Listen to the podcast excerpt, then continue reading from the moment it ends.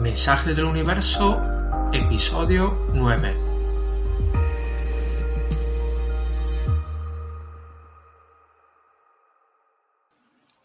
Bienvenidos a todos, bienvenidos a nuestro noveno episodio. ¿Qué tal? ¿Cómo estáis? Aquí todo bien y preparado para hablar de un tema que es siempre de gran interés para todos nosotros que amamos explorar el mundo espiritual y creo que es de interés para todos en general, o sea, los animales. Hemos hablado de sistemas de adivinación como el tarot, las lunas, cartas de Lenormand, cartas de póker y que tiene que ver todo eso con los animales. Bueno, es que hoy hablamos de un tipo de adivinación diferente. Hablamos de los oráculos. En específico, de los oráculos que tienen como tema los animales.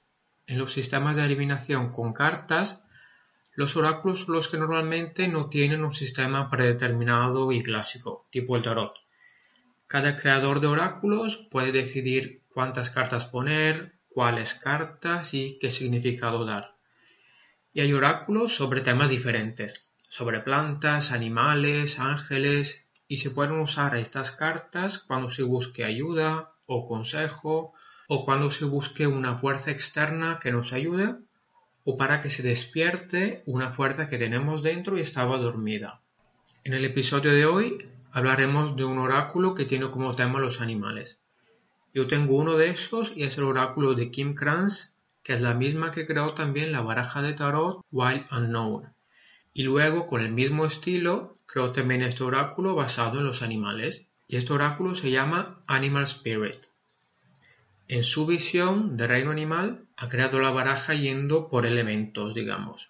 Animales de agua, como las ballenas, animales de fuego que viven en lugares muy secos como el león, animales de aire, o sea, los aves como las águilas, animales de tierra, los que viven en los bosques como el ciervo, y luego animales de un quinto elemento que ella le llama espíritu, y serían todos los animales mitológicos tipo el unicornio. Sin entrar en detalles sobre la baraja, me gustaría hablar de cómo desde la antigüedad los humanos siempre hemos estado conectados con los animales, porque vivimos en el mismo mundo. Hay pinturas rupestres en cuevas de hace 20.000 o 30.000 años en las que nuestros antepasados pintaban bisontes, caballos, animales que eran los más importantes para ellos en su vida cotidiana o animales que tenían un significado mágico. Porque lo que pasa es justo eso, o sea que viendo las características de los animales, cómo se mueven, lo que hacen, se ha empezado a asociar un significado, un tipo de fuerza y unas características mágicas. Los antiguos chamanes se unían al espíritu de los aves para poder viajar lejos y rastrear zonas lejanas y ver lo que estaba allí en estos sitios lejanos. O se unían al espíritu del bisonte para obtener fuerza, o se unían al caballo para poder moverse con mucha rapidez. Y también, según la zona donde se viva, los animales pueden tener roles diferentes a sitios donde la vaca es sagrada y vive por las calles. Y en otros países, pues las vacas viven en granjas. Hay lugares en los que el cerdo se ve como algo asqueroso y prohibido, y en otros sitios se come a diario. Hay sitios donde las serpientes son repelentes y en otros sitios se comen también las serpientes. Así que culturas diferentes han desarrollado relaciones diferentes con los mismos animales. Y dentro de la misma cultura, cada persona tiene experiencias diferentes con los animales. Por ejemplo, puede que yo coma carne de conejo y mi prima, que tiene un conejo como mascota, no podría nunca comer carne de conejo. Así que los animales han ido asumiendo características que hemos asociado a nivel ancestral como humanidad, a nivel cultural local y también a nivel personal individual. Y también hay que recordar que según donde vivimos podemos encontrar unos u otros animales. Por ejemplo, los koalas pueden ser muy comunes en Australia, pero en Europa no. Por lo tanto, es muy fácil que un australiano tenga una fuerte conexión con los koalas y es más difícil que pase lo mismo con un europeo. Y hablando de conexión, podemos trabajar con la energía de los diferentes animales y conectarnos con ellos de diferentes formas. Algunos tipos de animales podemos tenerlos como mascotas y obviamente esa conexión será cotidiana y será como un miembro de la familia. Su energía y sus características nos influenciarán constantemente, como nos influencia la energía de cualquier otra persona que vive con nosotros. Otra conexión podemos tenerla viendo el animal en la naturaleza, como por ejemplo ver un halcón cuando vayamos al bosque, sobre todo en estos casos si viajamos a ambientes muy diferentes de lo cotidiano, y que sean viajes o simplemente excursiones al bosque o al campo o a la montaña, podemos observar qué animales se nos acercan o qué animales aparecen, como si quisieran darnos un mensaje. Podemos observar con atención qué hacen, hacia dónde van y qué sensación nos provocan. Otra opción para los que sepan hacerlo es a través del viaje chamánico, o sea, entrar en un estado alterado de conciencia y normalmente esto se hace con un sonido repetido de un tambor o de una maraca, como en la mayoría de las culturas chamánicas, y explorar el mundo espiritual buscando un animal de ayuda, el espíritu de un animal que nos quiera guiar o que quiera darnos un mensaje. También puede que otra persona haga un viaje chamánico para nosotros y nos recupere un animal, un animal de poder que hemos perdido. Porque siempre hay espíritus que nos acompañan y nos protegen y nos ayudan, pero puede que en algún momento nos alejemos de ellos por alguna circunstancia especial. Si alguien nos ayuda a recuperar el espíritu de ayuda, nos hará sentir más fuertes y en ambos casos, o sea, que lo hagamos nosotros o que lo haga otro para nosotros, se tratará de tener una energía más, una energía, un espíritu más que nos ayude y nos acompañe en nuestra experiencia cotidiana, sobre todo en los momentos más complicados de la vida.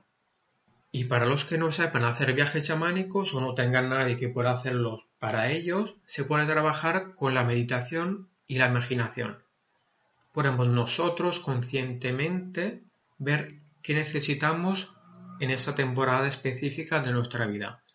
Si es la fuerza o la paciencia, una visión más clara y asociar la energía y la experiencia que necesitamos a un animal. Por ejemplo, la fuerza del oso o la paciencia de la tortuga o la visión del águila. En nuestra meditación o con la imaginación podemos pedir al animal que nos asista. Podemos imaginarlo a nuestro lado. Incluso podemos preguntarnos qué haría ese animal en nuestra situación. Y de esa forma tendremos su influencia, sus consejos, su energía, y poco a poco podemos aprender a actuar como él y adquirir sus características, o sea, las características que necesitamos.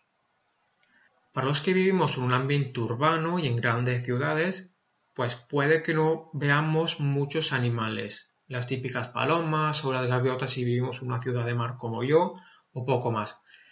Pero hay muchos más animales de los que pensamos. Os cuento mi experiencia. Un día, por ejemplo, en el jardín de trabajo vi un pajarito que nunca había visto antes, y era un pajarito gris oscuro, casi negro, que en la parte de los ojos tenía las plumas rojas, como si llevara una máscara, una máscara roja.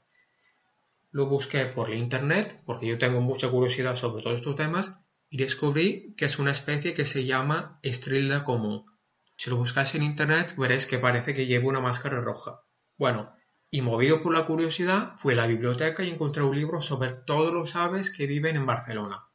Y descubrí todo un mundo de pájaros que nos rodea, aunque no se vean y no nos demos cuenta. A partir de aquel momento, no solo he visto más pájaros raros, entre comillas, de los que solía ver, sino también ha sido interesante reconocerlos, saber los nombres de estos pájaros, la historia y también las características de estos animales. Así que, aunque en algunas zonas parezca que no haya mucha vida animal, podemos sorprendernos por la cantidad de animales que nos rodean, pero que no vemos fácilmente. Y después de todas estas informaciones y actividades que podemos hacer con la energía de los animales, pasamos a nuestra lectura de la semana.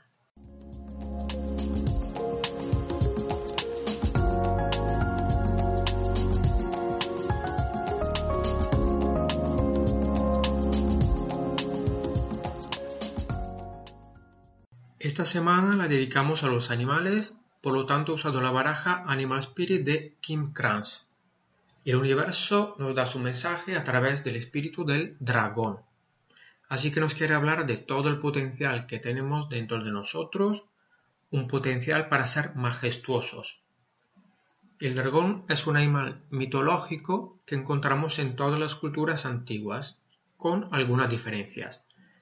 En la mayoría se representa como un animal enorme, fuerte, con grandes alas y grandes garras, y la vista aguda, resistente al fuego y en muchos casos hasta escupe fuego.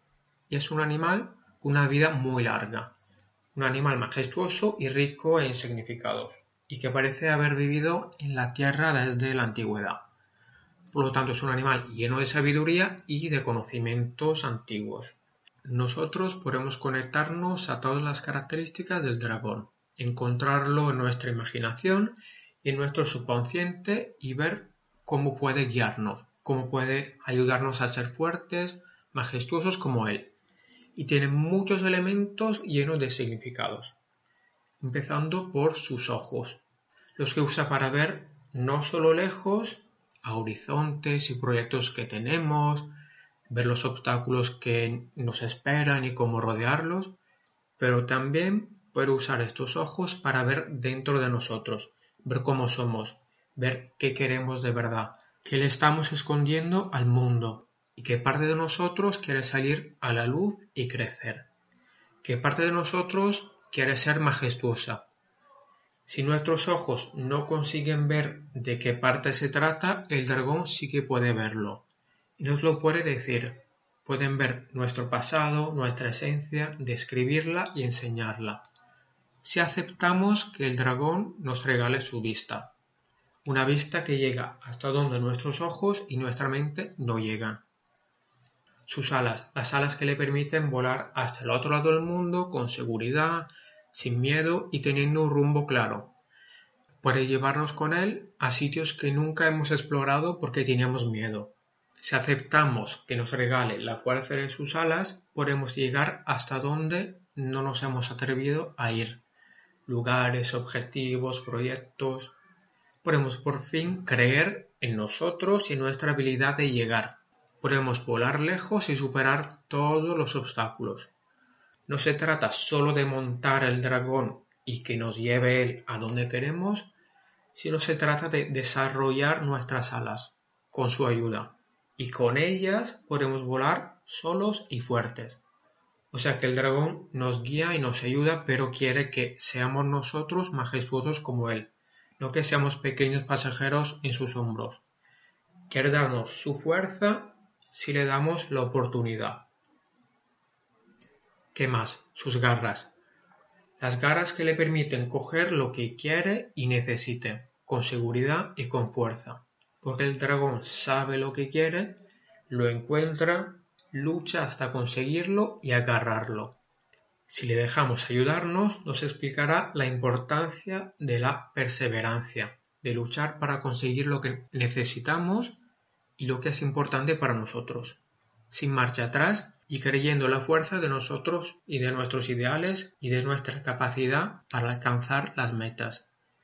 Si desarrollamos estas garras, no habrá nada que no podamos conseguir. Nuestra perseverancia nos hará avanzar hasta tener en nuestras manos lo que tantos habíamos anhelado.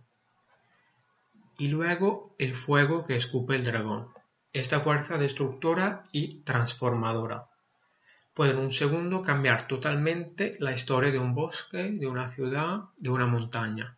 Si permitimos al dragón darnos su fuego, también aprenderemos a transformar lo que está dentro de nosotros y a nuestro alrededor porque el fuego sale del interior y luego se proyecta al exterior. De la misma manera, nuestra propia transformación acaba transformando el mundo que nos rodea. Con nuestros ideales podemos afectar el mundo entero si creemos en nosotros y la potencia creadora y transformadora de la palabra, del pensamiento y de la acción.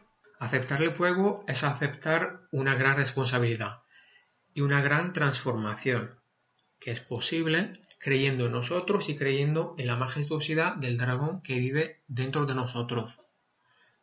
Por lo tanto, el dragón nos puede dar muchas cosas y todo lo que nos da es fuerte, pero no es una fuerza vacía, es una fuerza transformadora y que nos anima a actuar, a buscar, a cambiar. Nos anima a hacer todo lo que sabemos que queremos hacer y tenemos que hacer, pero que nos da miedo. El dragón nos da todo lo que necesitamos para crecer, olvidarnos del miedo y creer en nosotros mismos. Nos dice que llevamos un dragón dentro, que podemos ver más allá de lo que pensábamos, que podemos ir más allá de lo que pensábamos, que podemos conseguir más de lo que pensábamos, podemos cambiar más de lo que pensábamos. Nos dice que podemos hacer más de lo que nos habían dicho que podíamos hacer. Ya podemos olvidarnos de lo que nos dijeron y de lo que acabamos creyendo y podemos volver a volar majestuosos y fuertes como dragones hacia los lugares más inesperados. Entonces, ya que hemos despertado este dragón dentro de nosotros, ¿qué queremos ver con sus ojos? ¿A dónde queremos ir con sus alas?